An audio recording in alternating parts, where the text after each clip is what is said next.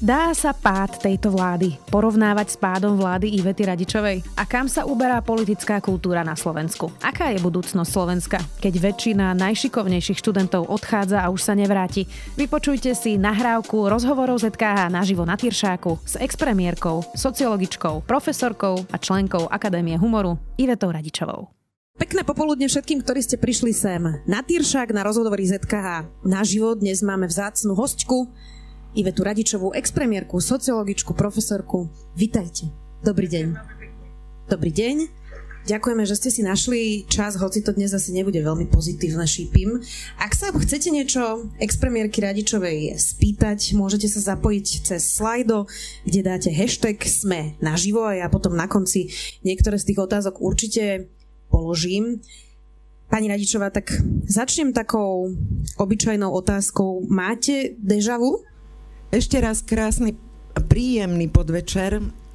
Som veľmi rada medzi vami a dúfam, že sa budeme zhovárať aj o znesiteľných témach, pretože otázka na dežave nie je pre mňa príjemná, je skoro takou otázkou, ako by ste u vás doma povedali, na telo. Áno, mám dežavy. Aj keď tie situácie sú zásadne odlišné iba aktéry, dvaja nosní aktéry sú tí istí, ale konštalácia, politická scéna, situácia, v ktorej sa Slovenská republika nachádza, sú jednoducho neporovnateľné s tým, v akej situácii sa odohrávali podobné udalosti pred desiatimi rokmi. Ja len zhrniem, poprvé, áno, i vtedy kríza, ale finančná, a to globálna, ktorá potrebovala nadnárodné globálne odpovede, lebo išlo o spoločnú menu. Bodka. Tam nebola iná voľba.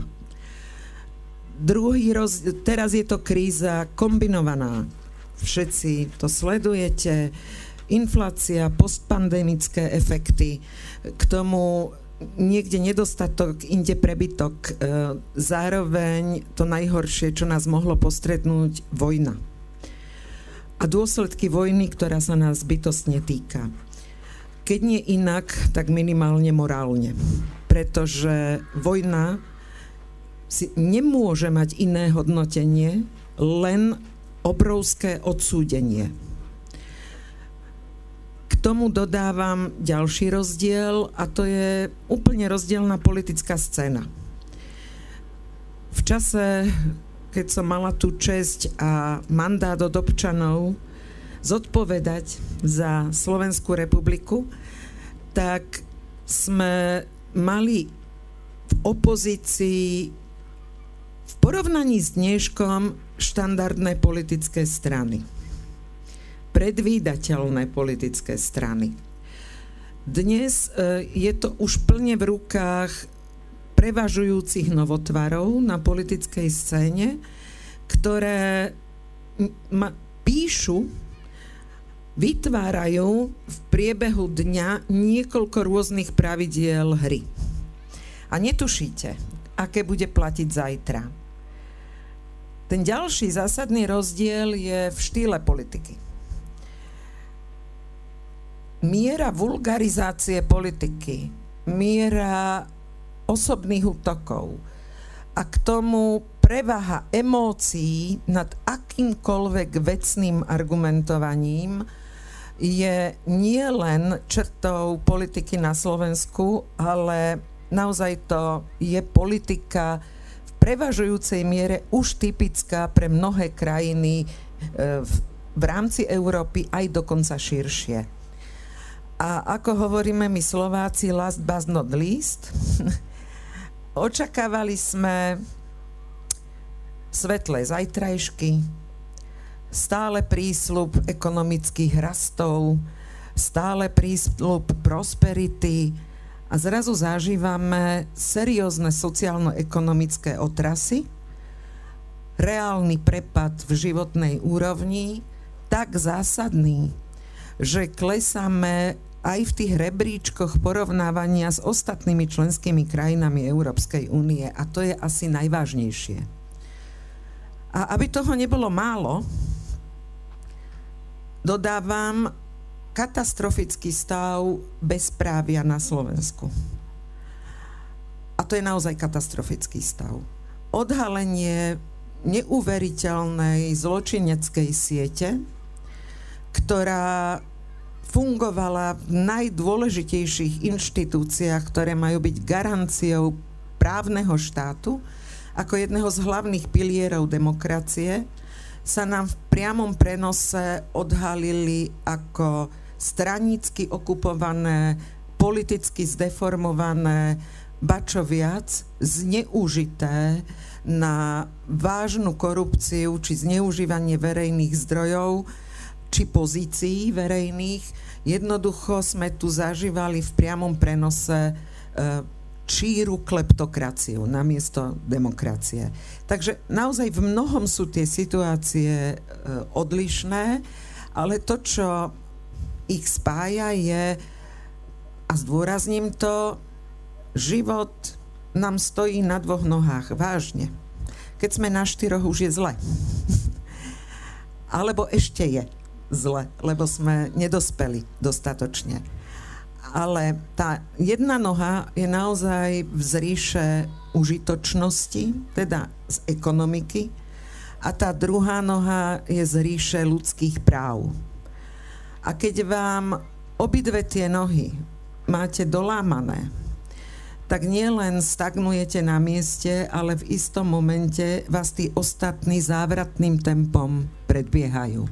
Mám vážnu diagnózu pre Slovenskú republiku, že naozaj stagnujeme, ba čo viac, ideme do recesie. Hmm. Som hovorila, že to asi nebude pozitívne, ale vy ste to tak pekne povedali, že ste mali tú čest zodpovedať za Slovensko ako premiérka. Tak um, zodpovedá Eduard Heger dobre za Slovensko teraz ako premiér? To je ako v škole. Tam vás známkuje učiteľ a v spoločnosti vás známkujú občania. Zvyčajne raz za 4 roky vo voľbách, ale niekedy aj častejšie. Že to nie je za 4 roky, ale po dvoch rokoch, po dva a pol roku a podobne. Ale to hodnotenie vystaví, to vysvedčenie naozaj vystaví občan. A vždy, keď e, sa chveje vláda, alebo keď zneužíva svoju moc, alebo keď nezodpovedajúco reaguje na vzniknutú situáciu, tak to pocíti najprv v prepade dôveryhodnosti a následne v strate toho hlasu voliča, ktorý potrebuje na to, aby tej krajine, tým občanom, aby Slovensku mohol slúžiť. E, myslím si, že, e, nemyslím si, viem, že takto nízku dôveryhodnosť ešte v histórii Slovenska z tých 12 vlád, ktoré sme tu mali počas samostatného Slovenska, ani, jedna, ani jednej sa to v úvodzovkách nepodarilo. To je taký prepad dôveryhodnosti, že pre politika by mal byť, mal byť signálom, že nevykonáva tú prácu tak, aby získal podporu a oporu dostačujúcu od občanov. S tak nízkou podporou je veľmi ťažké príjmať akékoľvek rozhodnutia, opatrenia tak, aby to občania rešpektovali a aby sa podľa toho dobrovoľne správali. Hmm. Inak na toto by sa dalo povedať, a často to počúvame vlastne práve aj od členov Olano alebo od Eduarda Hegera, niekedy aj Igora Matoviča, že to vnímajú nespravodlivo, lebo majú nižšiu dôveryhodnosť ako Vladimír Mečiar, keď bol premiér. A tu sa diali teda iné zverstva v tejto krajine za jeho vlády. Majú nižšiu dôveryhodnosť ako Robert Fico a to sa tiež dozvedáme, čo sa tu všetko dialo počas jeho vlády. Tak je to spravodlivé, že majú nižšiu dôveryhodnosť, hoci zdanlivo nie je tu taká korupcia, SIS e, neunáša prezidentové deti, e, nezavraždili Roberta Remiáša, nezavraždili ani Jana Kuciaka a Martinu Kušnírovu, tak je to spravodlivé vysvedčenie pre nich? Všetko to sa to odvíja od toho, aké očakávania sa s tou vládou spájajú. A súčasná vláda nastúpila pri vysokých očakávaniach vyčistenia, očisty štátu, eh, ale aj takej vnútornej spovede, po ktorej naozaj nastúpi aj rozhrešenie. A že budeme môcť uh, opäť raz začať dôverovať generálnemu prokurátorovi. Môžeme? Obávam sa že budeme opäť raz môcť dôverovať súdnictvu, stále je to slabota.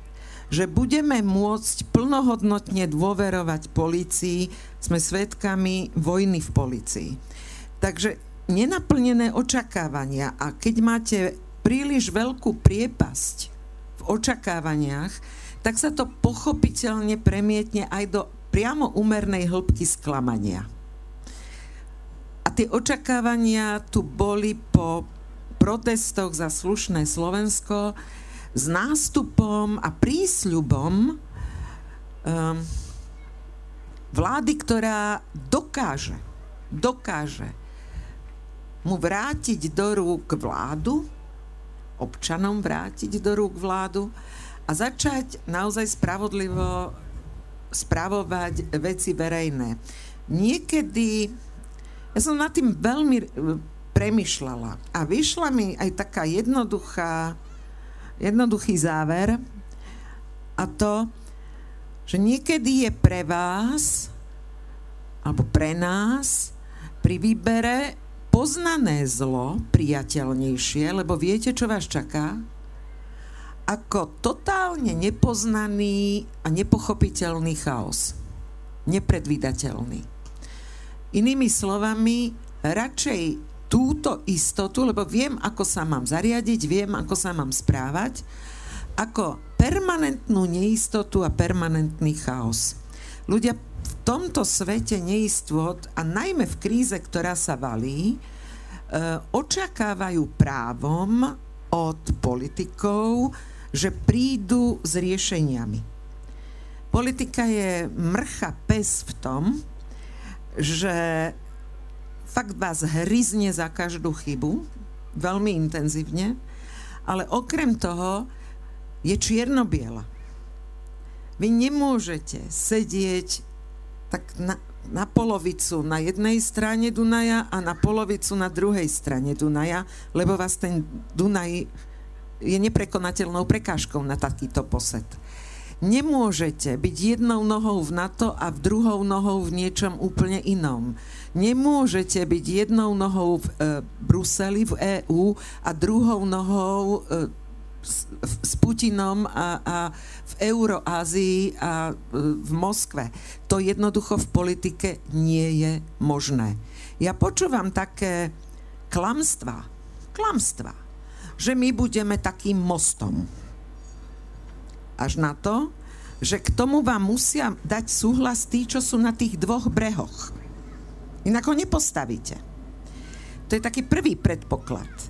A druhý predpoklad, musíte mať naozaj veľmi dobré meno v úvodzovkách, respektíve pozíciu, aby ste boli tým mediátorom, aby ste dostali ten, uh, tú funkciu schopnosti vyjednávať a byť tým, ktorý e, je priateľný pre obe strany. Ukázalo sa v súčasnej kríze, že jediný, kto momentálne dokázal vyjednávať, e, je Turecko, je Erdogan. Nik, nik iný. Takže je niekoľko podmienok, aby ste mohli mať takúto pozíciu. Takže reálne v politike e, je toto nezmysel. Ja viem, poviete mi príklad Rakúska, ale tí sú v EU poviete príklad Švajčiarska, fajn, jedna z najbohatších krajín sveta, že? E, s bankovým sektorom v takom, takom, ako ho majú. A takto by sme mohli pokračovať. Jednoducho musíte mať ten žetón v rukáve, s ktorým pôjdete do takéhoto vyjednávania. Poďme teraz na tie dve osoby, ktoré hovoríte, že sú rovnakí aktéry aj pádu e, vašej vlády, aj pádu tejto vlády. Je Igor Matovič taký Trumpovský typ politika? Ja si myslím, že on nemá žiadného podobného. Široko, ďaleko. My máme unikát. Úplne vážne. Uh, Stanko Radič mal úžasnú scénku, uh, keď to boli vlády Vladimíra Mečiara a vymyslel famoznú scénu, že my budeme mať nie kočovné divadlá, my budeme mať kočovnú vládu a tu budeme posielať zo štátu do štátu a vždy, keď ho tam skoro zlikviduje, tak rýchlo ho pre, tú vládu presunú do inej krajiny. Že my by sme zvládli tou našou kočovnou vládou zlikvidovať doslova ako kompletne členské štáty EÚ. Do roka, do dňa by klakli na kolena. E, naozaj on je unikát. On je e, nepodobný komukoľvek inému a ani by som ho k nikomu neprirovnávala. On, on je sám sebou, no. E, niekto ho za to velebí, má rád, ale úprimne povedané pre tak zásadné veci a rozhodovanie, kde navyše fakt máme ešte stále parlamentnú demokraciu, fakt, ktorá predpokladá, že musíte tam v tom parlamente mať väčšinu. E, takýmto spôsobom tú väčšinu vyjednávať, ako vidíte, sa nedá. Áno, to je tiež unikátne. Inak chcela by som fact-checkovať takú vec, ktorú Igor Matovič pred dvoma dňami povedal. Um, Bráňo Závodský v Exprese sa ho pýtal opäť na to, teda, lebo on často používa ten argument, že Richard Sulik povalil vašu vládu a Bráňo mu neustále pri, pripomína, že on tiež za to hlasoval, predsa Igor Matovič. A on teda povedal na to toto. Môj hlas neprispel k páde vládu, vlády Radičovej. Do poslednej chvíle som bojoval, potom som išiel tesne pred hlasovaním za Poliačikom. Naozaj to idete urobiť? Áno, ideme to urobiť. A a on nám to povedal, že nebol poslanec, ktorý by viac bojoval za zachovanie vašej vlády ako Igor Matovič. Čo by ste na to povedali?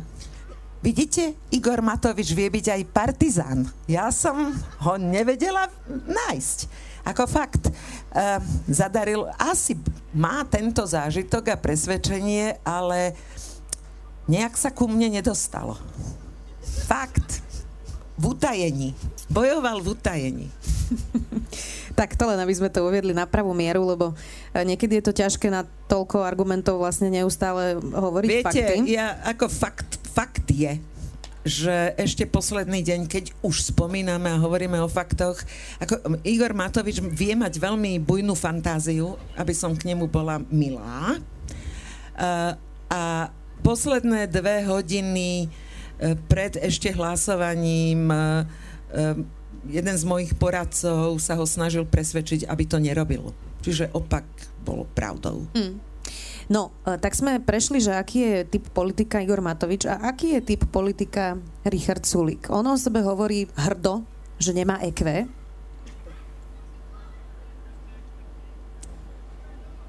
Každý sa chváli svojim perím, že je ale otázka, či to perie je naozaj príťažlivé v politike sa týmto chváliť je trošku nemiestne. Uh, Richard Sulík je uh, typ človeka, vždy sa vyhýbam osobným hodnoteniam, ale v politike sa prejavuje jedno jednoznačne. On má svoj jasný cieľ. A on si za ním ide. Len niekedy musí na tej ceste odstrčiť príliš veľa Um, hľadám slovo priaznívcov, podporovateľov, spolupracovníkov a on to urobí. Lebo ide za svojim cieľom. Čiže tak cez mŕtvoly ako keby? Nie, to by som nepovedala. Mm-hmm. To mhm. určite nie. To určite nie. E, aj túto ostatnú krízu naozaj volil veľmi racionálny prístup dodávam vetu, všetci to zo života poznáte, že nie vždy racionálne rozhodnutie je najlepšie rozhodnutie. Ani zďaleka nemusí byť najlepším rozhodnutím. E, jednoducho preto, že zvažujete len tie faktory, o ktorých viete. Potom sú hodnoty, ktoré neviete im dať reálnu silu a hodnotu. Dôveryhodnosť to sa fakt nedá napísať do Excelovskej tabulky. A pritom je to kvalita, ktorá je zásadná. Zásadná. partnerstvo, e, vnímanie vlády ako celku, teda nie stranický a nie rezortizmus, nie len moje ciele a podobne. Takže faktom je, a to sú fakty, že od prvého momentu vstupu a úvah vstupu pána Sulika na politickú scénu, on furt rieši predsedov iných strán. To má také nové hobby. On v 2008 riešil výmenu Zurindu za Mikloša, potom riešil moju výmenu za Mikloša, e, potom teraz rieši, pre, riešil predsedu e, Olano. On má potrebu takú zvláštnu, vnútornú, e, riešiť personálie iných politických subjektov. To rozumiem, ale Uh, nie je tá skúsenosť, ktorú máte vy z SAS a Richardom Sulikom, vlastne argument v prospech Richarda Sulika, pretože hoci to skončilo pádom vlády, na nejakej teda pre nich principiálnej otázke Eurovalu, uh, ale tá vláda dva roky fungovala pragmaticky, štandardne, môžeme to nazvať tak tradične politicky. Uh, a vtedy nerobil takéto uh, verejné vyhlásenia voči iným koaličným partnerom, ako vidíme teraz, že uh, či to nehovorí vlastne v prospech Richarda Sulika, že ho ten Igor Matovič vlastne štengruje, keď to poviem tak hovorovo. Že vlastne vo vašej vláde sa správal štandardnejšie.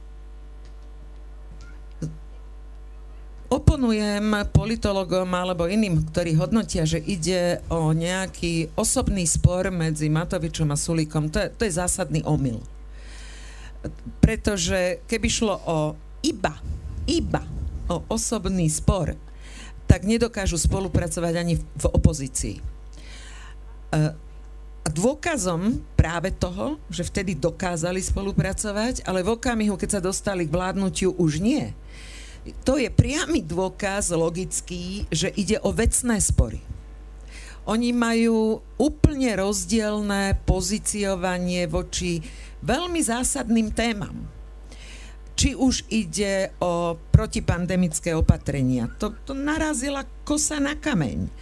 Znovu pripomínam, že to bolo opäť leto, kedy tá vláda bola úplne ako zamrznutá, ne, nekonala pred druhou vlnou, aby potom hekticky, bláznivo e, hľadali e, nejaké riešenia, čo s tým a, a napokon sme dopadli ako jeden z najhorších z hľadiska počtu úmrtí na počet obyvateľov, veď si pamätáme ten príbeh, ale tam bol, naozaj narazili úplne diametrálne odlišné priority.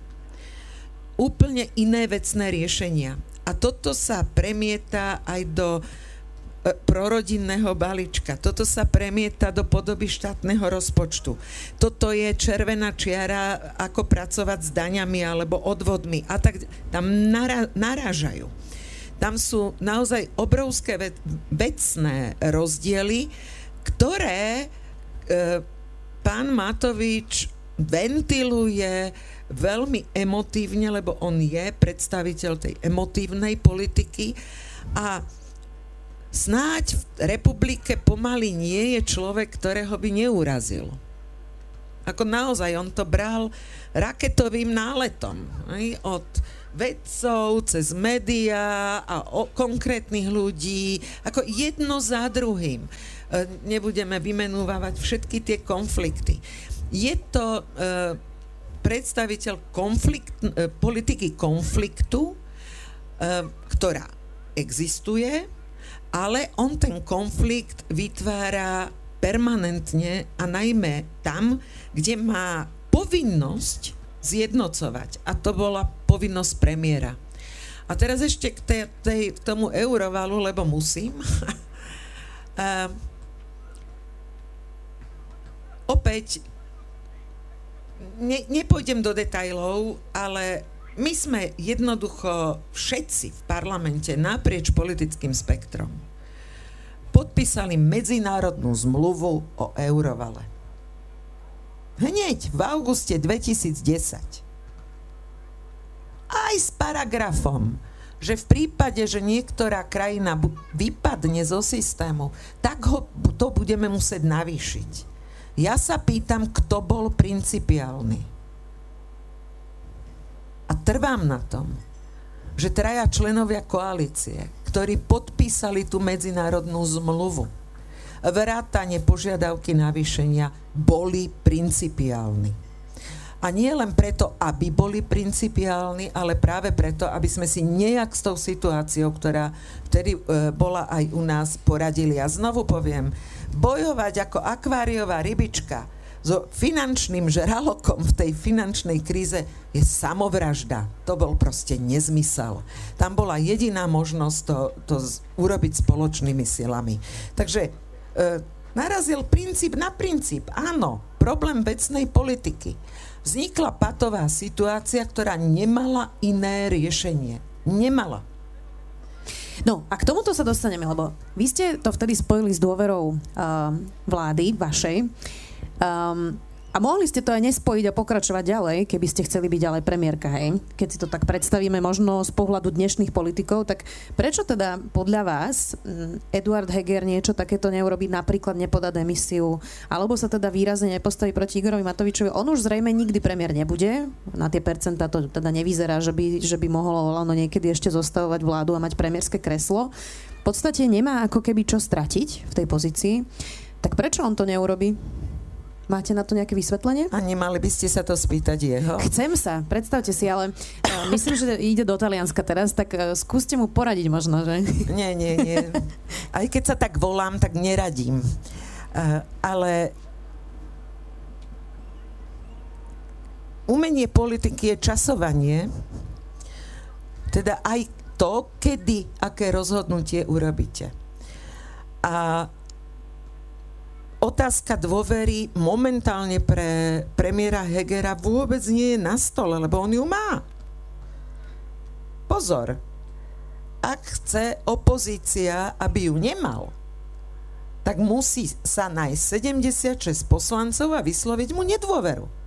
Veď nech sa páči, nech to urobia. Ale nikto mu zatiaľ nedôveru nevyslovil. To je prvý ako fakt. A druhý, ktorý e, rovnako zásadný, ak bude mať v parlamente principiálny zákon. Rozpočet? E, balíček na riešenie energetickej krízy. To je zásadný zákon. Zásadný. Ak za seba poviem, už dávno sme ho mali mať schválený, meškáme, iné krajiny už schválujú ako druhý balík, ale dobre, dávam ho do parlamentu, nemám istú parlamentnú väč- väčšinu, vtedy je ten okamih, kedy premiér musí konať. Musí konať. Napríklad spojiť to s hlasovaním o dôvere vlády. To je ten okamih. To je to časovanie. A rozhodnutie, s čím to spojíte. Uh, Viete, preto je tá nedôvera voči tomu rozkmitanému vládnutiu chaotickému e, natoľko hlboká, lebo nezabúdajme, že do roka a do dňa vlastne jedna vláda padla, um, teraz prešiel nejaký čas a z ústavnej väčšiny je menšina v parlamente. Čiže ide to naozaj dolu vodou. A k tomu musím konštatovať, že zákony, ktoré boli e, v parlamente príjmané, ja by som tu urobila taký test, že kto vie, čo vlastne tá vláda pozitívne schválila v tom parlamente. Že to naozaj bude mať efekt a rezonans. A ja začnem príkladom práve ich vlajkovej lode. Právny štát. Nestačí povedať, že policia má uvoľnené ruky. Nestačí. Keby to stačilo, tak nepotrebujete e, bojovať mesiace za zmenu zákona o generálnej prokuratúre. Ja hovorím o svojej vláde. Veď to boli mesiace. Kým sme zrušili v tom zákone tie, tú možnosť negatívnych rozhodnutí, teda zrušiť všetko generálnemu prokurátorovi.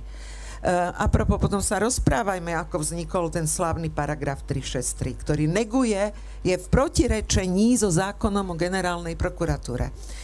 to je zaujímavý príbeh, rada vám ho rozpoviem. A k tomu potrebujete mať stabilné inštitúcie, funkčné inštitúcie, potrebujete okamžite nie pripravovať, ale mať ukončenú reformu v policii. A v neposlednom rade, keď opozícia má jediný ťah spochybniť všetko vyšetrovanie, lebo nemá iný ťah. A samozrejme robí všetko preto, aby rozmazala to, to, to, to bahno na všetkých, umazala všetkých, všetci rovnako sú v tom, a, a komu už mám veriť a kto vlastne je ten vyšetrovateľ, ktorý neslúži politike, to chceli dosiahnuť. Úplné spochybnenie e, základných procesov. Aj sa im to podarilo, nie? Aj sa im to výrazne pro, podarilo a ten zlom nastal v okamihu, samým o sebe opozícii by sa to nepodarilo, keby nebola kauza Pčolinsky a ďalší poslanci zo Sme rodina, minimálne teda jeden, Borgula, Borgula je stíhaný. A v tom okamihu, keď hodilo Sme rodina, ale totálnu spiatočku, čo sa týka vyšetrovania, a začali sami spochybňovať vyšetrovateľov. A do toho cirkus, ktorý spustila SIS, eh, ja som známa tým, že ja tajné služby nemusím. Pre mňa nech zostanú tak tajné, že o nich ani neviem. Vtedy budem pokojne spávať ale oni sú tak tajné, že, že predávajú materiály a to tu behá po republike a číta si to kadekto a zverejňuje sa to. No ďakujem veľmi pekne za také tajné služby. A k tomu, k tomu ešte navyše robia tie známe politické hry, veď to nebol len únos prezidentovho syna, po čo sa podpísala naša tajná služba. To bola Zazurindu kauza skupinka a teraz ešte zatiahli aj pani prezidentku do tej svojej hry. Um, Tým stretnutím myslíte? No samozrejme, ako čistá hra, naozaj som búchala po stole, nechoďte tam. Celé zlé. Ale uh, opakovane, pokiaľ nemáte záruku štandardného fungovania týchto inštitúcií, a to musíte garantovať zákonmi musia byť jasné. Nemôže tam byť možnosť tých únikov a, a e, permanentných procedurálnych námietok a podobne, e, tak tá polícia naozaj nevie na, naplno pracovať. A k tomu ešte jedna veľmi dôležitá vec. Ak mi permanentne opozícia búši do pilieru právneho štátu, tak to tomu Ficovi vrátim. Jednoducho nie, nebudem zasahovať do vyšetrovania, ale jednoducho sa ohradím a zastanem sa t- tej inštitúcie. Kto? Kto za, za tú inštitúciu bojuje? Oni necítia reálny, e, reálne to, že tvárou tvár tým útokom sa niekto z politikov postaví a povie a dosť. A dosť. Toto nezažívajú.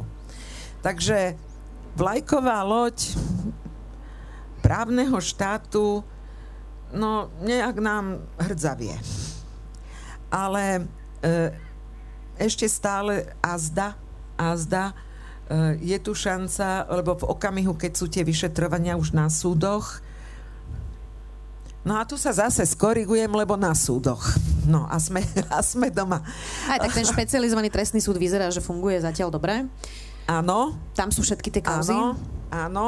Uh, len ne, nezabúdajme, že sme mali špecializovanú uh, prokuratúru a prokurátor už hača v base. Takže ja pevne verím, že um, naozaj dokážeme E, udržať tie inštitúcie ako tak pevné, aby odolávali, odolávali hriechom politikov. Hmm. Pýtala som sa vás teraz na tých aktérov, uh, rad radom, ale mám teraz takú inú otázku. Môže si za toto volič sám? Ale prosím vás, to, to je taká... môže za to, že dostanete peťku z matiky ako učiteľka? No nie. Ale žiak Môžete... za to môže. Určite? No, ako kedy, to je pravda. A čo keď tá učiteľka vás to nevie naučiť? Lebo to neovláda. Um, nikdy takto jednoznačne tá otázka nestojí. A viete prečo? Lebo je nejaká ponuka. A slobodu, mieru slobody vám určuje a podmienuje ten výber, ktorý máte k dispozícii. A keď ten výber je taký, aký je, no tak koľký z nás zažili to, že zatvorím všetky otvory, ktoré mám a teda nejak to tam hodím, lebo a potom sú na to pekné politologické teórie obhajoby voľby menšieho zla. Ale aby som nebola taká krutá, eh, Medlin Albright mala nádherný také, tak, tak úvahu, že a zda sa zhodneme na tom, čo je jednoznačné zlo, ako napríklad útočná agresívna vojna, ale už menej sa zhodneme na tom, čo je naozaj dobro. Možno tak krôčik po krôčiku sa dokážeme dohodnúť, že toto je o niečo lepšie, toto je z tohto uhla pohľadu lepšie, ale toto zase na tom škrípe. Jednoducho na tej kategórii, čo je dobré, tam sme naozaj veľmi, veľmi rôznorodí. A práve možno pre toto je dôležité, aby to spektrum výberu nebolo v kategóriách úplne na nič, trochu menej na nič, a menšie zlo, ale v kategóriách v pohode. Dá sa, celkom dobré, dokonca lepšie. A ne, úplne som dala bokom tú kategóriu, že úplne super. To dávam bokom. Ideál v politike nie je No ale kto uh, by v pohode išiel do, do také, takéhoto typu politiky, ako vidíme teraz? Keď poviem vetu, že odrádza tento štýl politiky. Keď poviem vetu, že politika momentálne, ktorá je vyslovene založená na konflikte, arogancii, útočnosti, že kopíruje tie bubliny zo sociálnych sietí a dokonca preberá slovník, anonymizovaný slovník, čo je pre verejnú politiku absolútne nepriateľné. To nie je o korektnosti, to je o elementárnej výchove a slušnosti. Keď raz niekomu do očí poviete vulgarizmus, tak už vás nikdy nepríjme. Slova si pamätáme. A dlhodobo si ich pamätáme. A nepoznáme z domu, dohodneme sa, nechaj to tak, o tomto už sa nebudeme baviť, lebo sa iba vadíme, zahodíme to na chvíľu, pod koberec to zametieme, príde úplne iný okamih, ty si nepamätáš, čo si mi pred 24 rokmi povedala, ale ja si to veľmi dobre pamätám. Jednoducho tie slova zostávajú. A oni potom určujú povahu e, toho, čomu hovoríme, nie len politická kultúra, ale všeobecne kultúrnosť. A keď sa správate nekultúrne, tak to znamená, že si toho protihráča hlboko nevážite. Ale keď si ho nevážite, ako s ním potom budete v tej inštitúcii spolupracovať? Či to, a to je jedno, či to bude v koalícii, alebo to bude v opozícii. To nepojde. Proste to bude permanentná škriepka, hádka, chaos. A z tohto si potom ten volič má vybrať. Vyberá si na základe skôr sympatie ako reálneho poznania toho, ktorého politika alebo tej ktorej politiky. Na základe tej emócie. Na základe emócie. A emóciu viete, ako rýchlo zmeníte. Takto. E, veľmi ľahko sa rozplačeme, oveľa ťažšie je dosiahnuť váš úsmev. Um, ale v každom prípade tú emóciu dokážeme sprostredkovať. Inak keď už sme pri takýchto že štandardných pravidlách politiky, tak jedným z tých symptómov tejto vlády je, že presne nevieme, čo bude zajtra, že neplatia také tie zaužívané pravidlá, ktoré sme vždy s nimi aj my novinári rátali, že takto to proste funguje, takto to chodí. Od toho, že nevieme, o čom bude rokovať vláda, nemáme materiály, e, neplatí žiadna forma, e, že na tých tlačovkách sa niekedy dozvieme menej, ako sme vedeli pred tou tlačovkou a podobne. E, tak to, čo teraz vidíme je, mm, že keď si spomenieme aj na tie krízy aj počas vašej vlády alebo ďalej, tak vždy boli tie strany akým spôsobom, nejakým spôsobom štandardné. Majú nejaké štruktúry, majú nejaké predsedníctvo, majú nejakú republikovú radu, spomínam si ako Most Hit, aj teraz počas tých posledných kríz rokoval na svojej centrále a seriózne rokovali, seriózne tam debatovali, že čo idú robiť. E, nestalo to len na rozhodnutí jedného človeka. To, čo teraz vidíme, sú strany, kde za ľudí sa kvôli vnútrostranickej debate rozpadlo a Veronike Remišovej zostali teraz už len traja poslanci. Máme tam Smerodina Borisa Kolára, ktoré je postavené vlastne len okolo neho. Máme tam Olano, kde má Olano 50 členov len vďaka tomu, že to je dané zákonom, inak by to tak asi ani nebolo. Um, tak nie je vlastne ako keby najväčší problém toho súčasného stavu dnes, že sme dopustili úplný rozklad takýchto formálnych pravidiel, ktoré možno sú otravné pre niekoho, ale vlastne sa ukazuje, že sú veľmi podstatné, nie? Nie, nie, nerozprávame sa náhodou o tom, čo robí výkon politiky zmysluplným. Lebo ak len moc, tak to nechajme tak.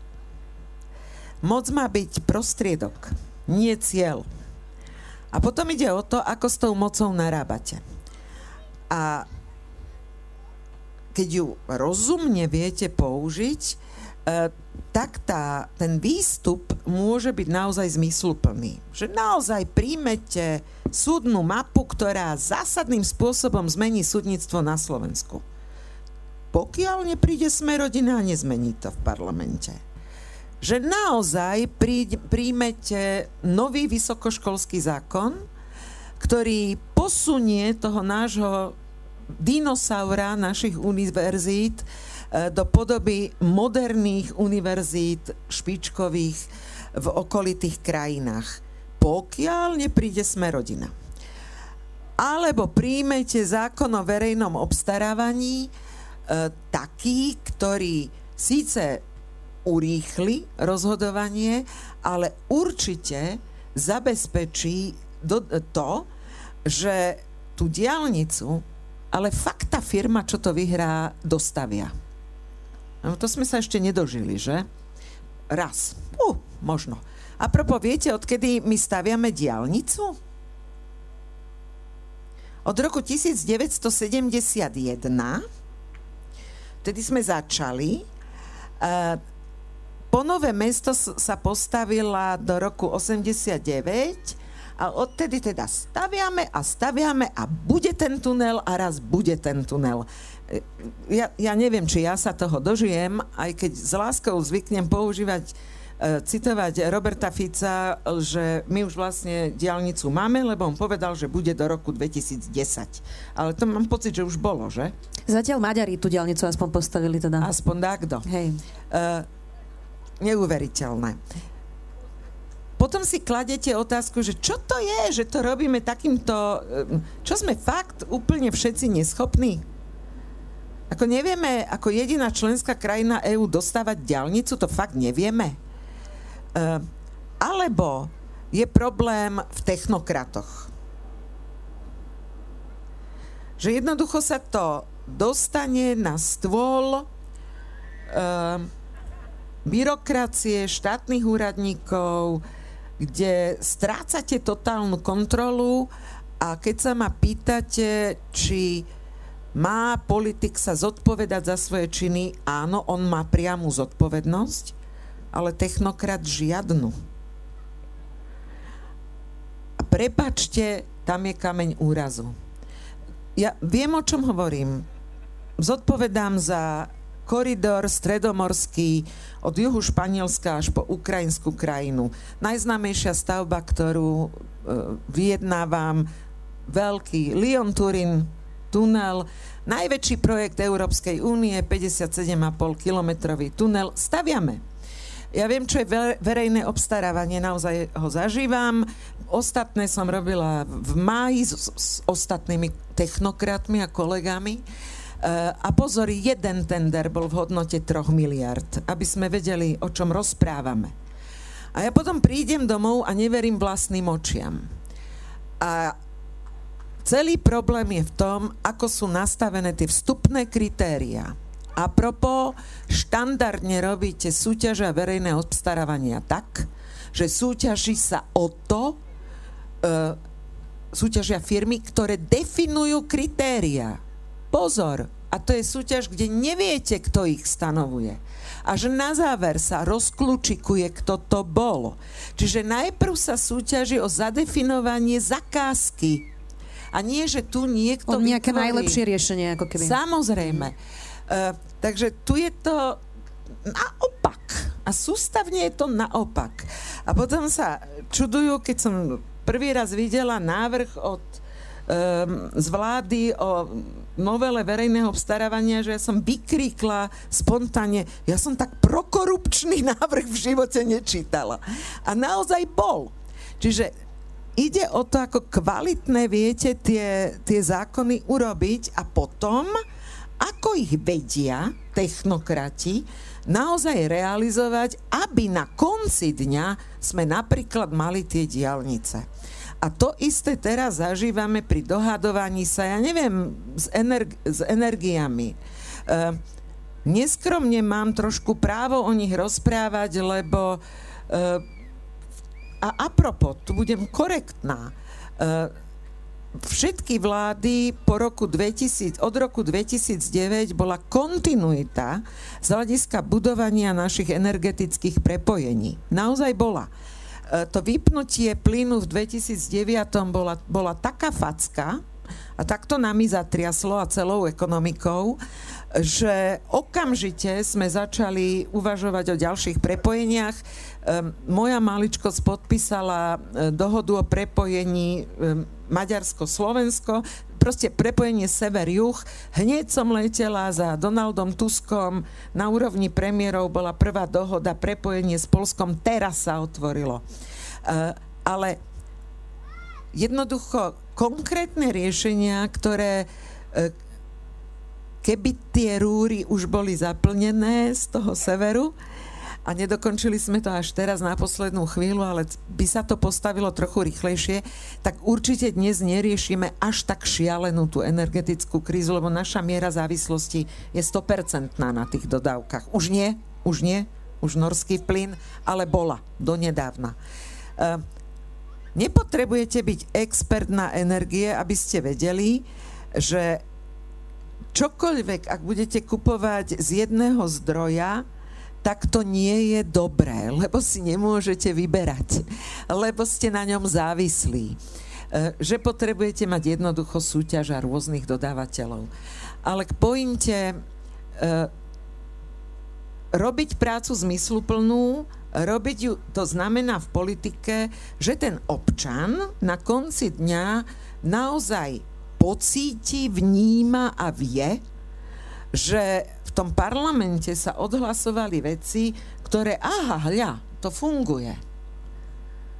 Neskromne hovorí autorka či spoluautorka daňového bonusu. A potom, keď vidím, čo mi s tým Matovič ide urobiť, tak ja trpím. Áno, trpím, ako keď vám niečo robia s dieťaťom. Hej? Trpím. Keď vidíte, že robí chybu a celý problém je v tom, že, že, že, si, že nechce počuť alebo Veď nehovorím, že to musí urobiť. On má zodpovednosť. Len nech si pre Boha tie námietky aspoň vypočuje. Jasné, ale to sa teraz dostávam späť k tej mojej otázke, že vlastne um, ak nemá komu v strane skladať účty, tak potom ani nemusí nikoho počúvať a je to vlastne beztrestné, nie? A taký to je potom výsledok. No. Že sa to všetko napokon teraz koncentrovalo na jeho osobu, lebo na tej koncentrácii celý čas pracoval on vlastne dosiahol to, o čo sa snažil. On sa o tú koncentráciu celý čas snažil. Veď e, tá podoba e, rozhodovania sa typu buď to bude takto a vtedy je to pre ľudí, alebo ak tým presne takto nesúhlasíte, tak ste všetci proti ľuďom. Ale veď takto politika nestojí. Čiže skoncentroval to na seba.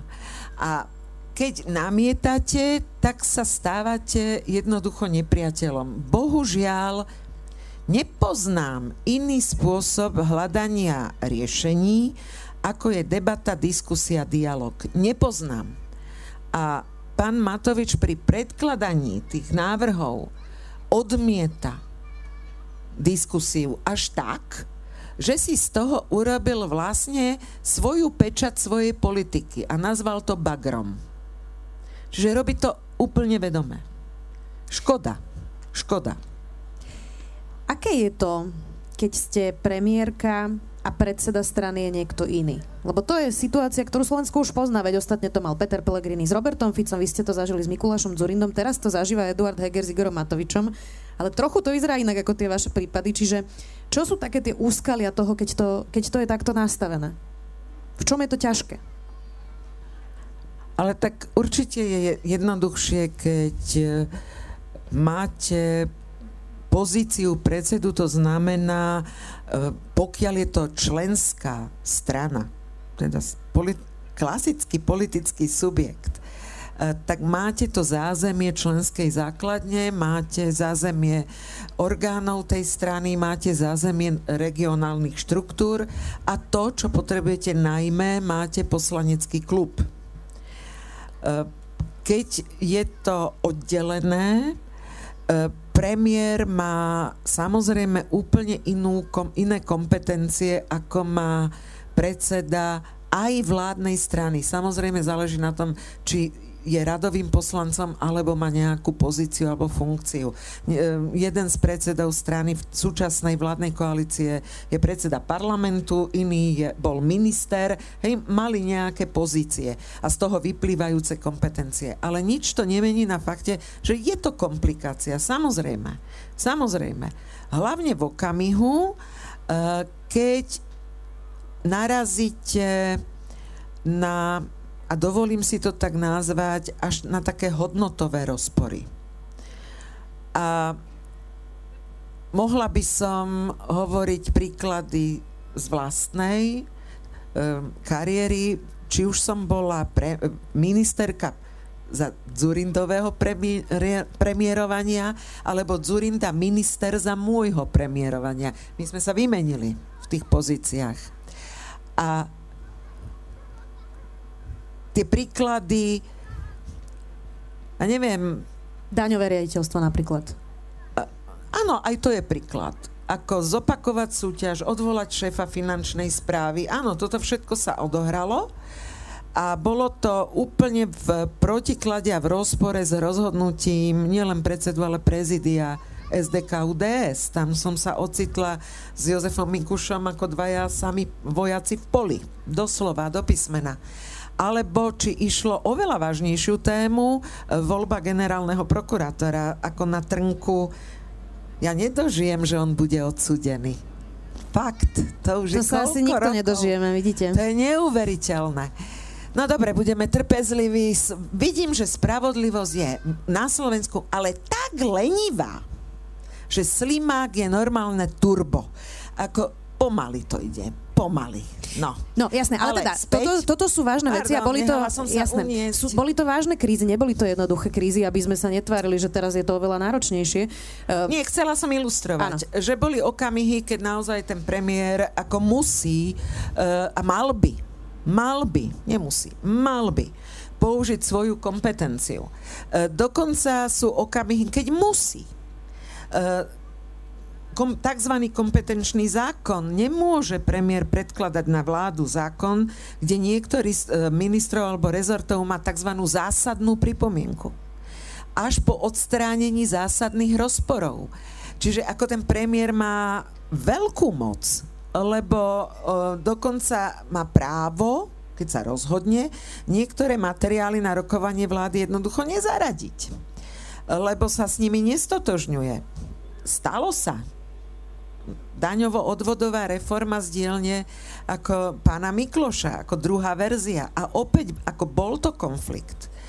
A dodnes máme rozdielnú interpretáciu tých situácií. Ako pán Mikloš hovorí, že som jednoducho prekročila svoje kompetencie a zasiahla do jeho kompetencií. Ja tvrdím, že som len použila kompetencie, ktoré premiér má, len on na to predtým nebol zvyknutý. Hmm.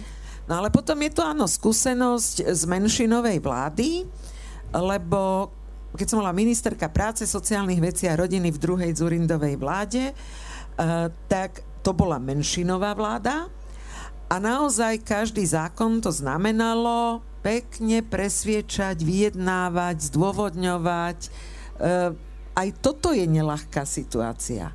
Ale, aby som povedala druhú stranu mince, ktorá je vysoko pozitívna, ak vám niečo prejde naprieč politickým spektrom, tak to je trvanlivejšie. Keď, e, hlavne keď robíte zásadnú reformu, e, keď robíte dôchodkovú reformu a zahlasuje za to aj vtedajšia opozícia, tak máte oveľa väčšiu záruku, že tá reforma bude pokračovať. Ano. Že nebude hneď po voľbách. Len musíte vedieť vyjednávať. To teraz vyzerá, že je to, o vyjed... je to o vyjednávaní, áno. Mm, ideme podľa vás do najťažšieho roka za posledných 10-20 rokov, lebo Čaká nás štrajk lekárov, to vôbec nebude banalita v oktobri. E, až 3000 lekárov avizuje, že teda podá výpovede. Máme tu nedostatok učiteľov, je ohrozená očista štátu, o ktorej sme sa tu rozprávali. E, vidíme možno pomalý rozklad demokracie, to ešte uvidíme. E, nefunkčná vláda je naozaj fyzicky cítiť dezilúziu v krajine ľudí, nechuť z politiky, nechcú to sledovať, nechcú sa na to pozerať, nie sa čudovať. Eh, energetická kríza, vojna na Ukrajine, neviem, či som ešte niečo zabudla, ale tento koktejl je toto najťažšie, čo sme za posledné dekády zažili? Pravdepodobne za tých 30 rokov ostatných je toto najťažšie, čo zažívame, pretože nič ťažšie ako vojnu nepoznám. A smrť ľudí a detí, ne, ani nechcem o tom viac ako hovoriť, ale uh, premyšľam, že čo nás vie urobiť šťastnými, lebo viete, že politika má byť o tom, že čo nás vie urobiť šťastnými. Uh, ako k tomu napomôcť, lebo... Ticho by to dosť pomohlo, nie? Napríklad. Takže práve sme skončili. Ja sa vaše. s vami lúčim. nie vaše, samozrejme. Nie vaše. Uh, nie, o šťastí to má byť. Má to byť o šťastí.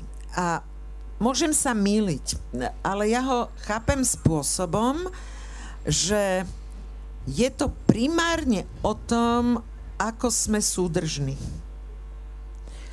Ako sme vzájomní ako uh, vieme, že sú tu ľudia, ktorých na ktorých sa vieme spolahnúť, alebo ktorí nám budú vedieť pomôcť, alebo nedaj Bože až takí, ktorých máme radi. To, o tom je šťastie. E, nie o tom, že e, nadávam, plujem, nenávidím. E, to, to nás nerobí šťastnými. Šťastie je práve o spolupráci. O tom, že niečo tu spolu máme, žijeme v nejakom spoločnom prostredí a e, je na nás, aké, minimálne to, akú atmosféru si v tom prostredí urobíme. E, vždy mám pred očami Dánov počas druhej svetovej vojny, ktorý, keď prišiel ten známy rozkaz, že príde pohon na všetkých Židov žijúcich v Dánsku, tak do 24 hodín tí Dáni ich všetkých ukryli. Doslova. Ako to je nevýdaný precedens a nikto nič nevyzradil. Uh, tam bola tam bol ten naozajstný pocit vlastenectva, my všetci sme dáni a my tú druhú svetovú vojnu a ten pohrom zvládneme. Zamerne hovorím ten príklad z vojny. My do, zažívame len dôsledky tej vojny. Uh, tak nemáme dostatok energie, síl a vôle to spoločne zvládnuť? Ja som presvedčená, že áno. Že áno. Tak sa poďme o tom rozprávať, čo vieme spoločne urobiť preto, aby sme to zvládli. Ak k tomu máte zážitok, že nám musí vládnuť niekto iný, no veď aj to máme v rukách.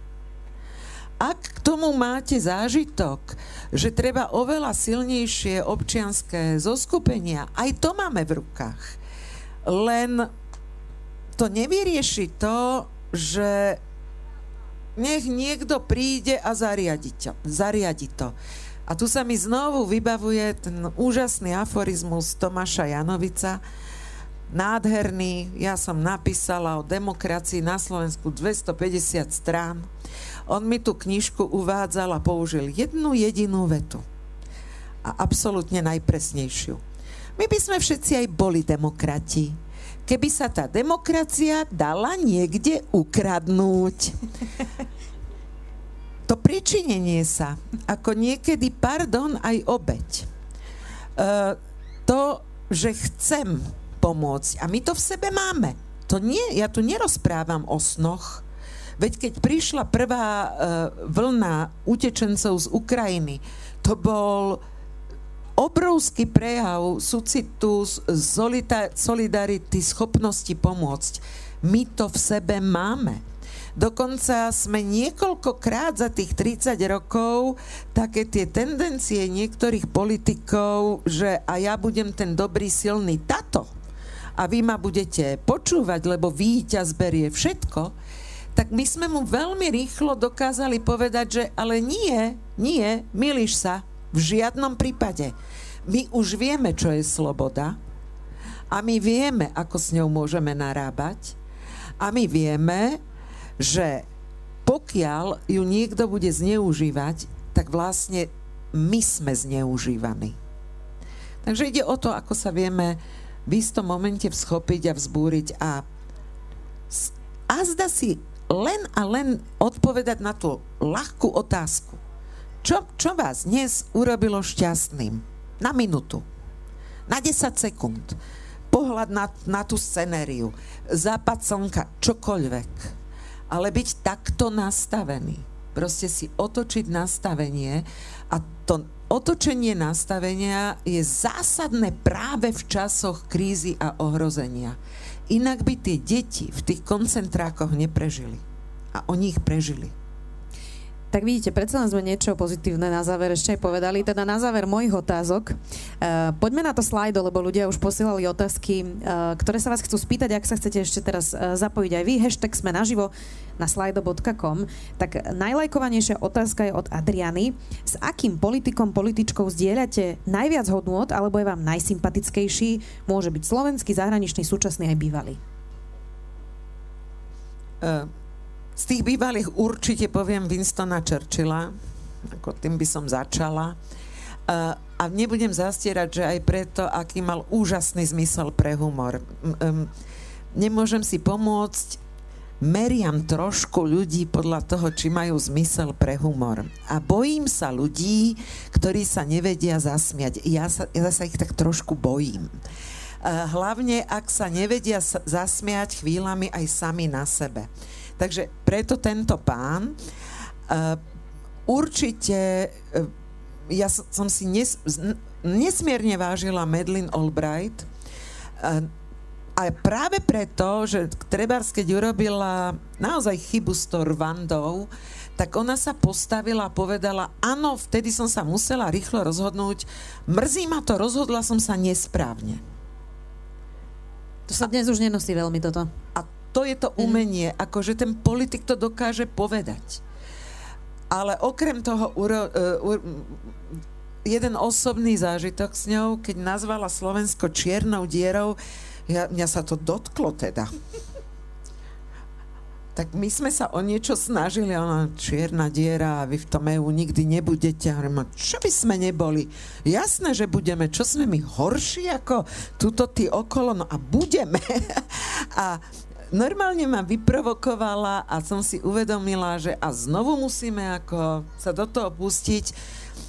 A priznať si, že to vlastne je taký nekončiaci príbeh. E, aj pre tieto jej slova Medlin Albright, ale aj pre mnohé iné veci. E, určite e, moje sympatie majú dámy premiérky momentálne najmä Fínska, ale aj ako Švédska a podobne úžasné dámy, niečo dokážu, som o tom presvedčená.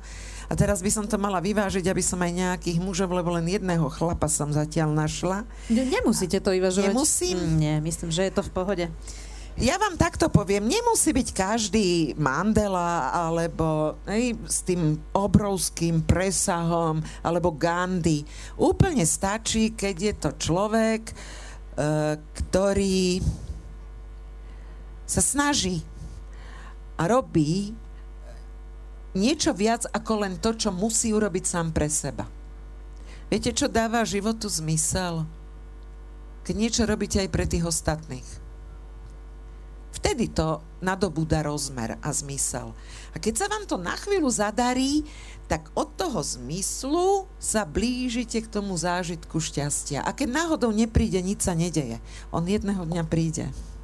Ďalšia otázka. Dobrý večer, pani Radičová. Keby ste mohli dnes, dali by ste Richardovi Sulíkovi držať balónik? To má najviac lajkov, predstavte si toto. Tak iná možnosť vtedy asi nebola, nie?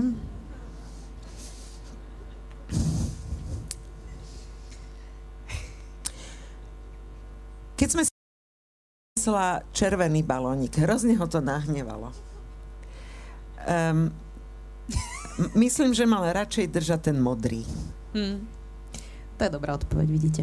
Samuel sa pýta, e, bojíte sa predčasných volieb, respektíve výhry Fica a fašistov a situácie, ktorá by po ich výhre vo voľbách na Slovensku nastala? Nepatrím k ľuďom, ktorí majú strach. Strach zažívam, teda čo sa týka politiky, pozor. Strach zažívam len o svojich blízkych čo sa týka politiky, no ak tak občania rozhodnú, e, tak bude treba niečo robiť, aby ten omyl v ďalších voľbách nezopakovali. A veľmi intenzívne. Takže áno, asi si ten dôchodok neužijem, no. Toto je tiež veľmi dobrá otázka od Anonyma. Tešíte sa, že už za všetko nemôžete vy, keď za všetko môže Richard Sulík?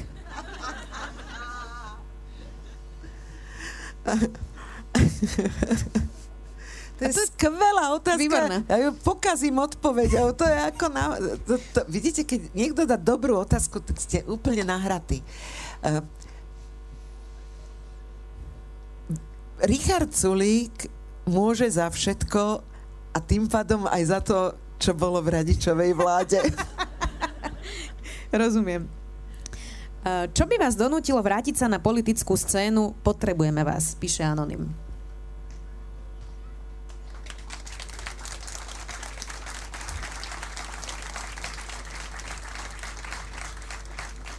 Vy to zasa pokazíte tou odpovedou, tuším. um, keď som raz bola na kampani na východnom Slovensku a taký starší pán ku mne pristúpil a pýtal sa ma s dôchodkom, že čo sa mu oplatí a či predčasný a aký mu asi vyjde a tak. A ja som to v tom mobile tak provizorne, lebo som nepoznala všetky dáta, ale čo si som mu tam ako vypočítala tak zhruba. A Trvalo to dosť dlho, asi 20 minút, lebo mi musel rozprávať roky, platy zhruba a tak.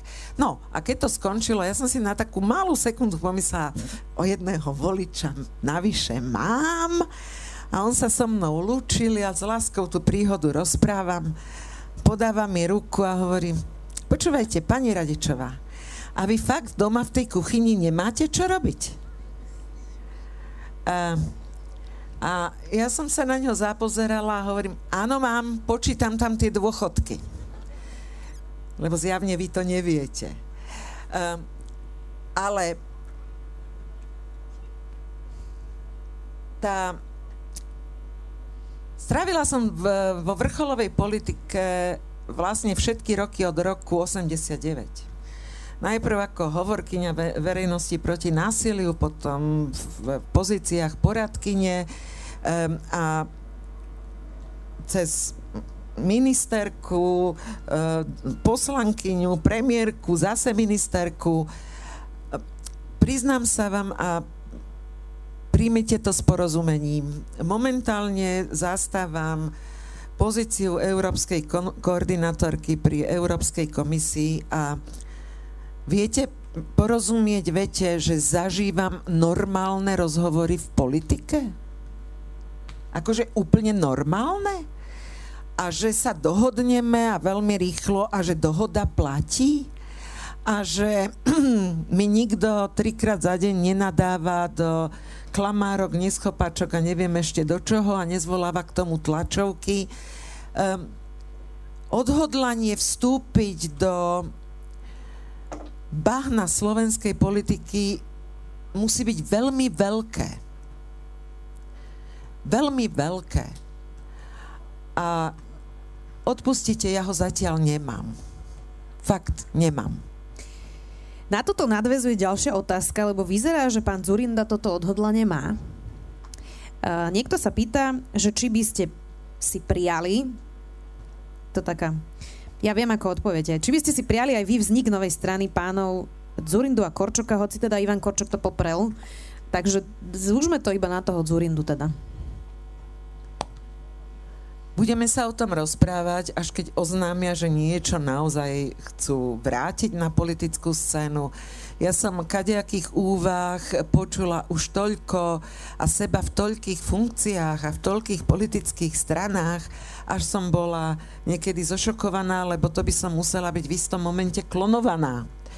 Uh, takže naozaj nefan, ne, nerozoberajme mytológie. Ako počkajme si, ak sa náhodou niečo také stane, kľudne sa s vami na tú tému prídem porozprávať. Jasné. A čo hovoríte na to, že vlastne ako keby sa ľudia stále utiekali k osobnostiam, ktoré už tej politike obetovali veľa rokov a že ako by nevyrastla nejaká výrazná nová generácia a preto neustále prichádzajú tieto, nazvem to klebety, politické klebety, kto sa kedy vráti, kam sa kedy vráti, aké prieskumy si dávajú robiť, lebo toto sa opakuje neustále. Uh, tak čo, nemáme novú generáciu? No ale veď práve máme na scéne novú generáciu politikov. To už nie je moja generácia, mm. to je nová generácia politikov. A moja nádej, že teda náš, nás staruchov vymení tá nová generácia, ktorá začne písať svoj príbeh demokratizácie, tak to je veta, ktorá bude platiť asi ešte niekoľko generácií. Hmm. Michal sa pýta, čo si myslíte o proteste, ktorý v Prahe pred pár dňami zorganizovali silne proruské sily a na ktorej bolo až 70 tisíc účastníkov. Michal sa pýta, ako tomu zabrániť, ale e, skôr by som to doplnila o to, že Robert Fico je zručný politik, hneď už ohlásil pri ohlásení menšinovej vlády protest na budúci pondelok a presne tak toto formuluje, ako sa to stalo v Prahe, že on chce, aby to bol apolitický protest, tiež má tie proruské narratívy, o ktorých hovoril na svojej tlačovke a zároveň hovorí, že oni dajú teda tomu prostriedky, ale on nemusí vystúpiť ani na pódiu, že nech príde každý, kto je s niečím nespokojný. Hej? Čiže má ten podobný narratív ako v Prahe. Uh, tak možno otázka lepšia, ako súcitiť aj s takými ľuďmi, lebo tam chodia ľudia, ktorí možno majú naozaj sociálne problémy, ktorí necítia tú spravodlivosť, teraz nemyslím súdnictvo a prokuratúru, ale sociálnu spravodlivosť, ktorí sa boja o budúcnosť, lebo to, čo podľa mňa spája tých ľudí, je strach, evidentne. Takže ako možno predísť um, takémuto strachu, že ľudia potom prídu na takéto námestie a vykrikujú tam šialené veci?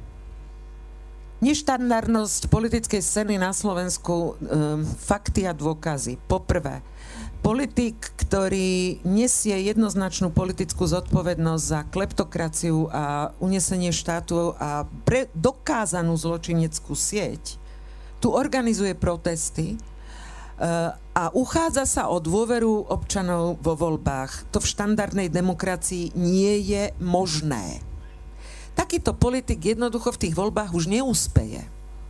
A, za, a to za oveľa menší prečin. A propo ani plagiátor v politike neúspeje v štandardných demokraciách.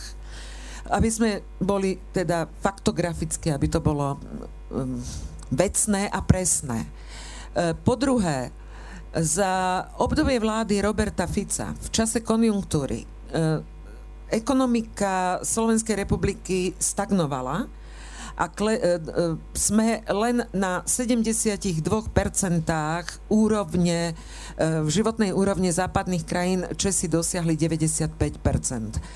Dobre, náš odrazový môstik bol horší, my sme šli zo 44%, ale i tak za tých 10 rokov stratené roky nie je výsledkom tejto vlády stav zdravotníctva a dávanie výpovedí.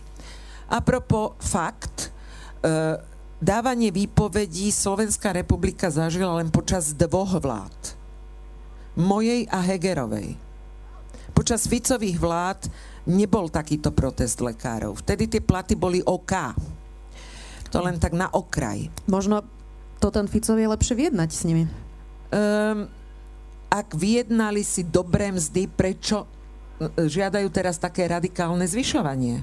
To nemá logiku. E, po tretie, ako stav, ktorý máme e, s nedostatkom učiteľov a kvalitných učiteľov, opäť nevznikol z večera na ráno ani stav nášho vysokého školstva nevznikol z večera na ráno. To je bohužiaľ dlhodobo neriešený problém. Len my máme tendenciu, že to, čo momentálne zažívame, e, pripisujeme tej vláde, ktorá je aktuálne pri moci.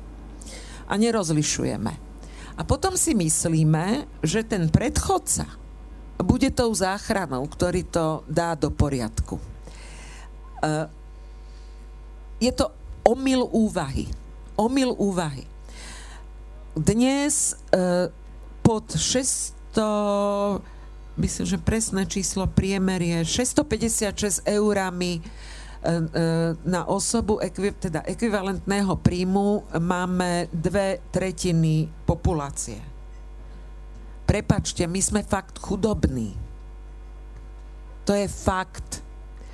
A preto, ako to E, nasmerovanie všetkých rozhodnutí na druhú vlnu transformácie ekonomiky z tej pôvodnej, keď sme boli v defalte a v krachu, um, z ekonomiky založenej na zahraničných investíciách s lacnou pracovnou silou. My potrebujeme ísť do druhej fázy, to znamená e, ekonomika založená na inováciách, know-how, nových technológiách a teda práci s pridanou hodnotou, teda vyšších mzdách toto sme mali spustiť pred desiatimi roka, rokmi, lebo sme sa dostali do pasce stredného príjmu.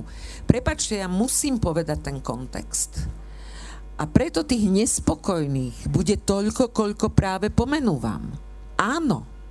Až na ten, s tým rozdielom, že rozlišujme, čo spôsobilo, spôsobil chaos, nerozhodnosť a zlé rozhodnutia tejto vlády a čo je jedno jednoznačná zodpovednosť minulých vlád. A mali by sme si toho byť plne vedomi. Hmm.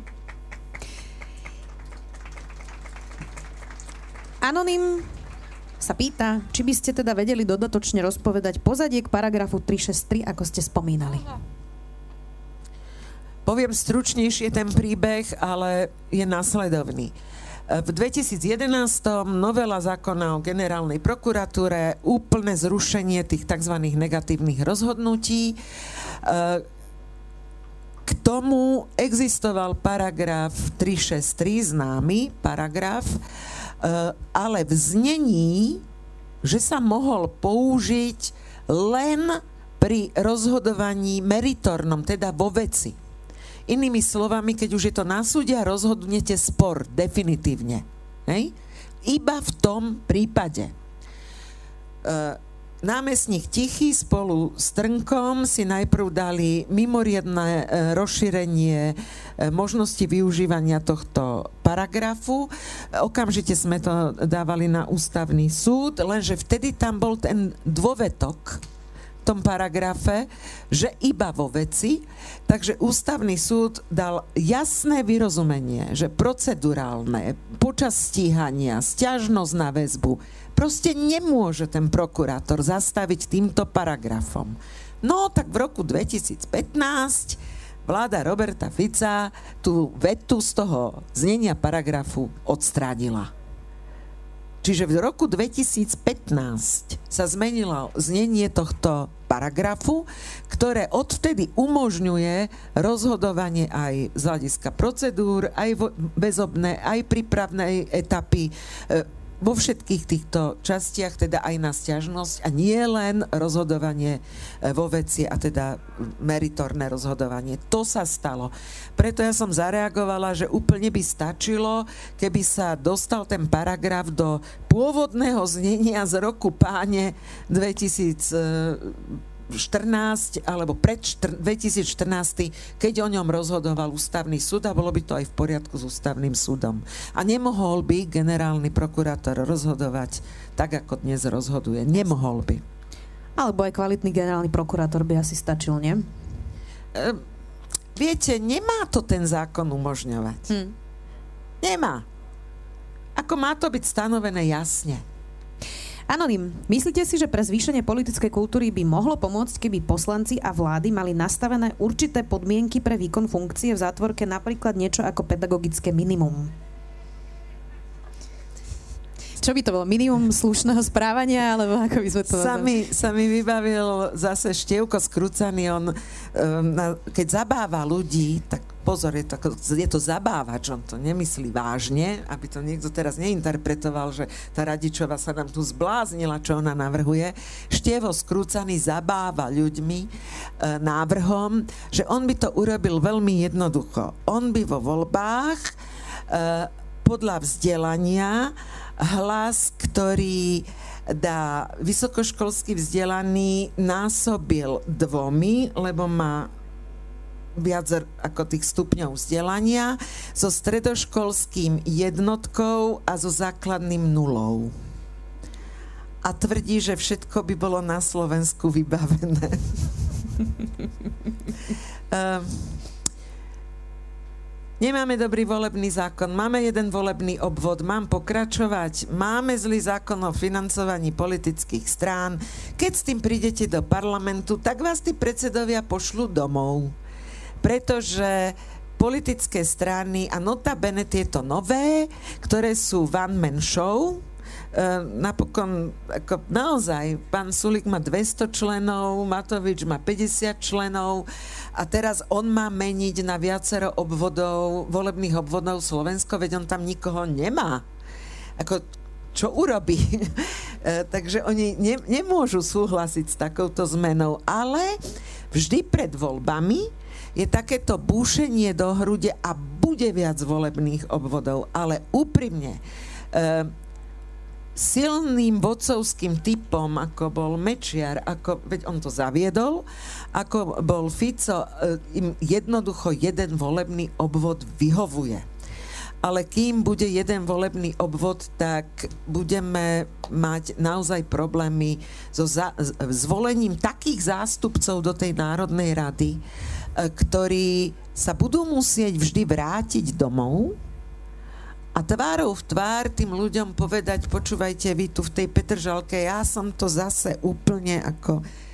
Ej, a už ten hlas znovu asi ťažko dostane. Takže e,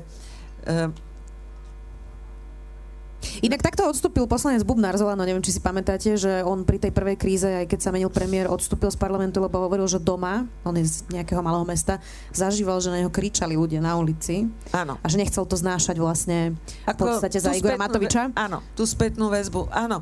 Uh, ona je veľmi dôležitá, lebo uh, Viktor Nižňanský vždy chodil ako agent a chodí ako agent s teplou vodou e, s tou reformou verejnej správy a rozdelenie kompetencií. Máte do rána čas, ja vám niečo poviem o kompetenčnom zákone, či? to je tiež veľká, teraz mal, dnes rokoval z MOS a neverila som vlastným ušiam, čo oni sú schopní ako žiadať. E, no, nevadí. E, je to väčšia téma. Ale pointa, keď ten e, zvolený zástupca priamo zodpovedá za to, e, sa tým občanom, ktorí sú jeho susedia, ktorými sa pravidelne stretáva a nie len príde na zorganizovaný meeting e, v okolí s ochrankou a všetci sa s ním ako len odfotia a on zase odchádza, tak, to má, tak tá politika naberá úplne inú podobu a iný charakter. Jasné, ale nie je problém aj to, že mm, tá politická kultúra, teraz myslím napríklad aj tá jazyková, e, to, toho, čo sme teraz svedkami, že už sa naozaj v tom parlamente hovorí hocičo. Ja som dnes e, bola v podcaste Českom a vysvetľovala som tú slovenskú krízu a musela som citovať Igora Matoviča, ktorý hovoril fašistom v parlamente, že sú fašistické hovná. Takže toto je level debaty, ktorú teraz máme a treba, že nerobí to len Igor Matovič, robí to už aj, aj Smer, má takýto slovník a mohli by sme ďalej pokračovať, že vlastne na Slovensku to akoby nebola hamba takto rozprávať, že, e, že u nás nie je hamba kradnúť, nie je hamba nadávať, že vlastne ľuďom je to akoby jedno. Nie som si istá, že platí to, čo hovoríte. Lebo keby to bola pravda, tak by tí politici mali podstatne väčšiu dôveryhodnosť, ako majú. Na Slovensku vlastne ani jeden politik nemá väčšinovú dôveryhodnosť. Takže skôr si to tak pozrú väčšina, e, čo to tam predvádzajú tí politici a myslia si o tom svoje.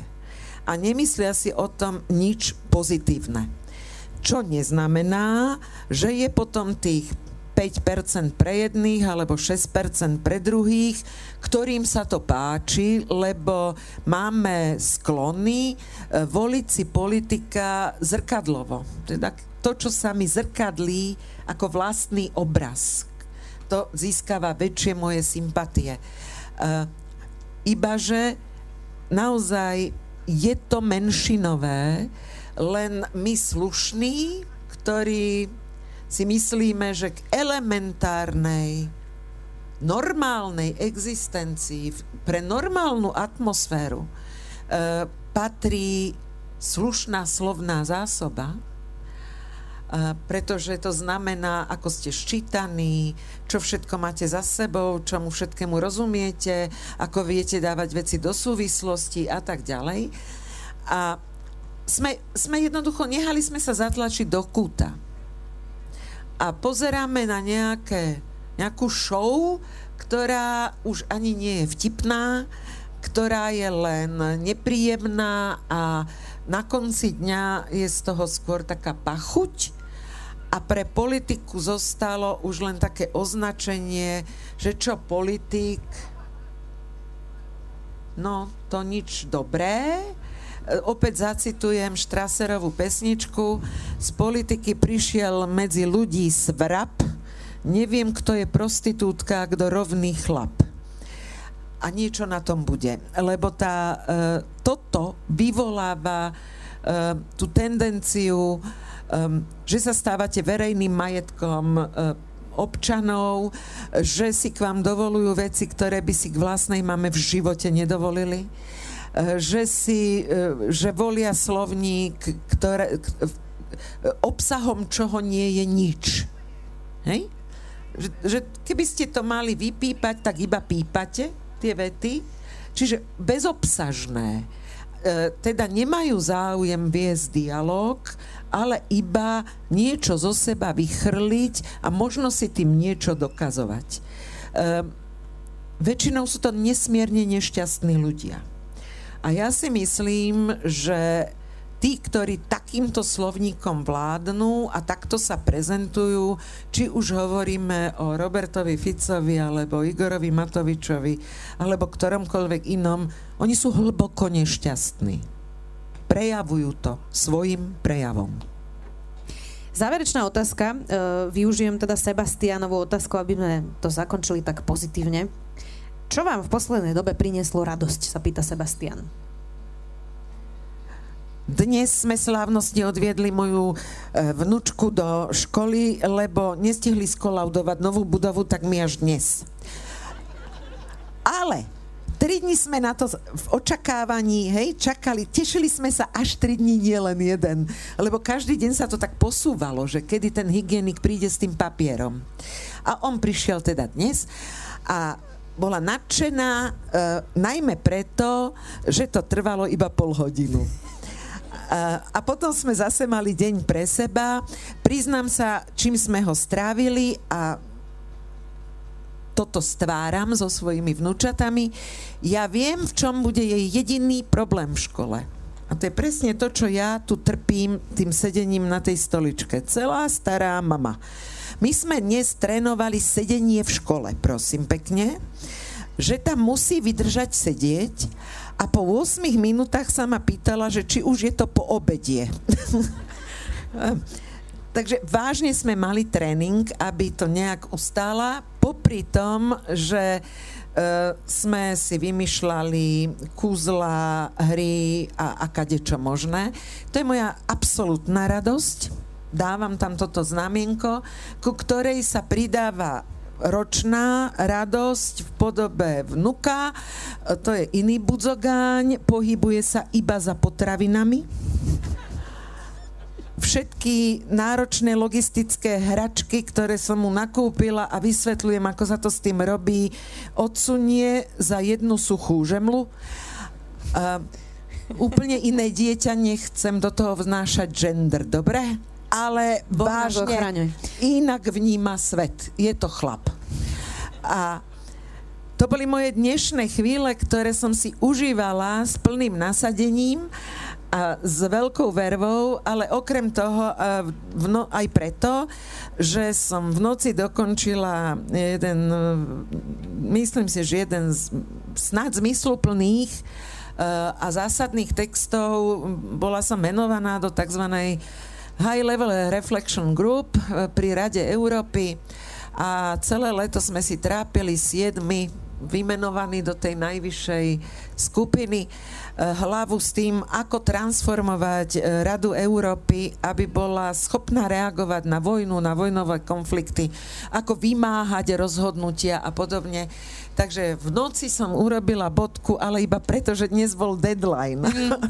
a nie preto, že by som nemala zážitok alebo pocit, že ešte na tom nie čo dopracovať je, ale bolo to vykúpenie a tešili sme sa potom do tej základnej školy. E, Robím si skoro každý deň nejakú radosť. Dočítala som, a to vám odporúčam, e, príde na trh, e, urobím fakt reklamu, lebo chcem. E, knižka Ľuda Odora, môjho bývalého poradcu, momentálne viceguvernéra Národnej banky.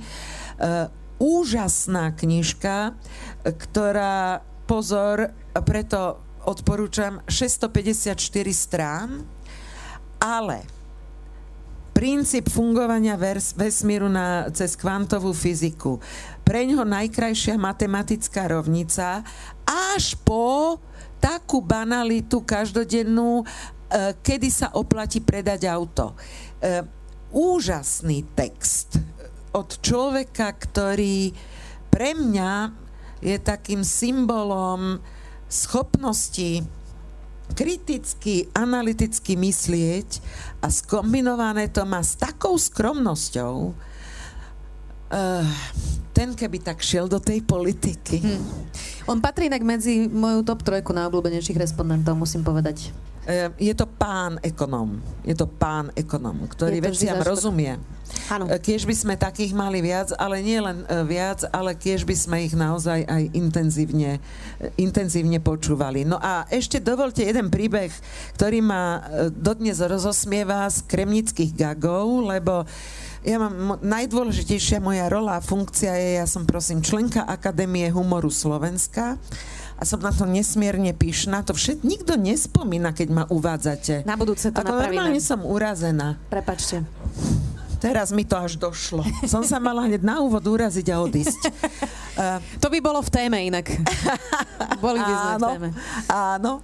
Uh, výborné predstavenia sme mali. Apropo, nevynechávajte mi tú Kremnicu v lete, veď to je úžasný festival, ktorý beží už 43 rokov. Dobrú reklamu robím? Fantasticky. Ide mi to? Áno.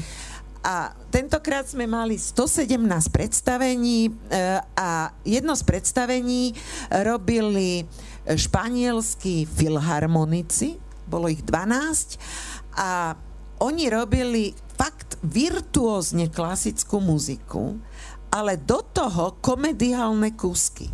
Crazy nevedeli ste, či máte tlieskať na tú virtuozitu tej skladby, lebo ste sa smiali z toho, čo popri tom predvádzali na tom pódiu. A toto sa naozaj stalo, nájdete to online. Ja si tam spokojne sedím, rozhodnutá, že im udelím e, hlavnú cenu kremnických e, gagov, Zlatého Gunára. Keď, takže mikina na sebe, taška, všetko, plné ruky. Keď tu zrazu ten dirigent ma vyťahol na pódium, všetko mi to začal brať, dával to tam kadejakým ľuďom okolo tak keď už mi všetko bere, tak ja som naznačila, že ja si aj to tričko teda môžem vyzliecť, tak keď už všetko, tak všetko. Jednoducho on ma nechal dirigovať ten orchester. A to nevymyslíte. Ja som dirigovala ódu na radosť, európsku hymnu. A nám nikto neveril, že my sme to predtým nenacvičili, netrenovali, že to vzniklo spontánne a oni netušili, koho to vlastne vytiahli na to pódium. Takže tam vznikol niekoľkonásobný efekt prirodzeného prekvapenia a sál v e, smiechu. E, a tá masa ľudí naozaj sa rozchádzala v skvelej nálade. To bol pre mňa top zážitok. Členka Akadémie humoru Iveta Radičová.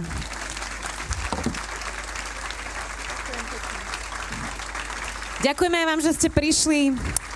Týršak bude do 2. oktobra. Radi vás to ešte uvidíme. Pekný večer, majte sa.